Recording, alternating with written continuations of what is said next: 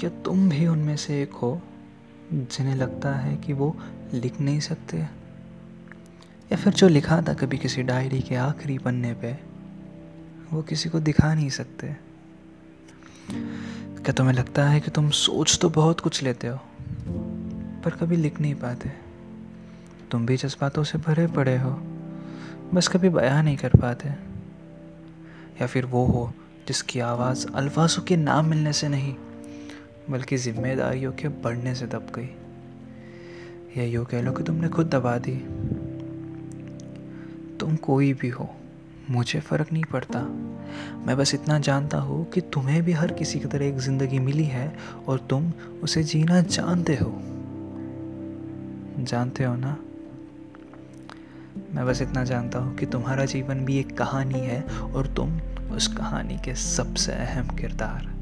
और अगर इस किरदार को कोई सबसे ज़्यादा जानता है तो वो तुम हो। हो ना? हाँ लेकिन मैं इतना कह सकता हूँ कि आज तुम वो नहीं जो तुम कल बनना चाहते थे। तुम वो हो जिसे तुमने खुद लिखा था। हाँ बस बात यह है कि जब कलम हाथ में थामी थी तब लिखना नहीं आता था। आ, क्या तुम्हें याद है तुमने पहली बार लिखना कैसे सीखा था? कोई था जिसने तुम्हारे हाथ में कलम थमा दी थी, पर हाथ पकड़ रखा था।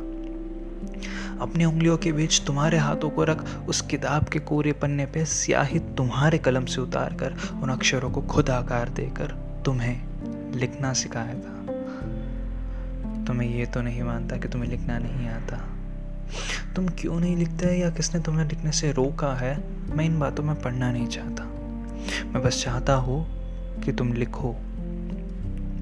लिखो अपने आप को, अपने उस किरदार को। लिखो उस हस्ती को जो तुम बनना चाहते थे। लिखो उस इंसान को जो तुम बनना चाहते हो। लिखो उस ख्याल को जो शायद तुम्हें सोने नहीं देता। लिखो उस शख्स को जो तुम्हें कभी रोने नहीं देता। लिखने का कोई समय नहीं होता। तुम तब भी लिख सकते हो जब वो लाल आसमान सितारों के संग रात गुजारने के लिए हर रोज़ इंतज़ार करता है। तुम तब भी लिख सकते हो जब चाँद बादलों के पीछे छिप कर अपने ही दाग को निहारता है।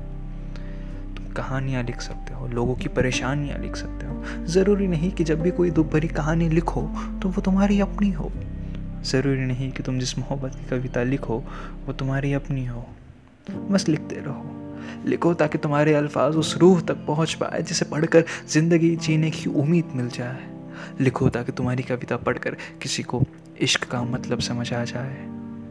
जिसे पढ़कर शायद किसी को अपने ही प्यार से दोबारा मोहब्बत हो जाए।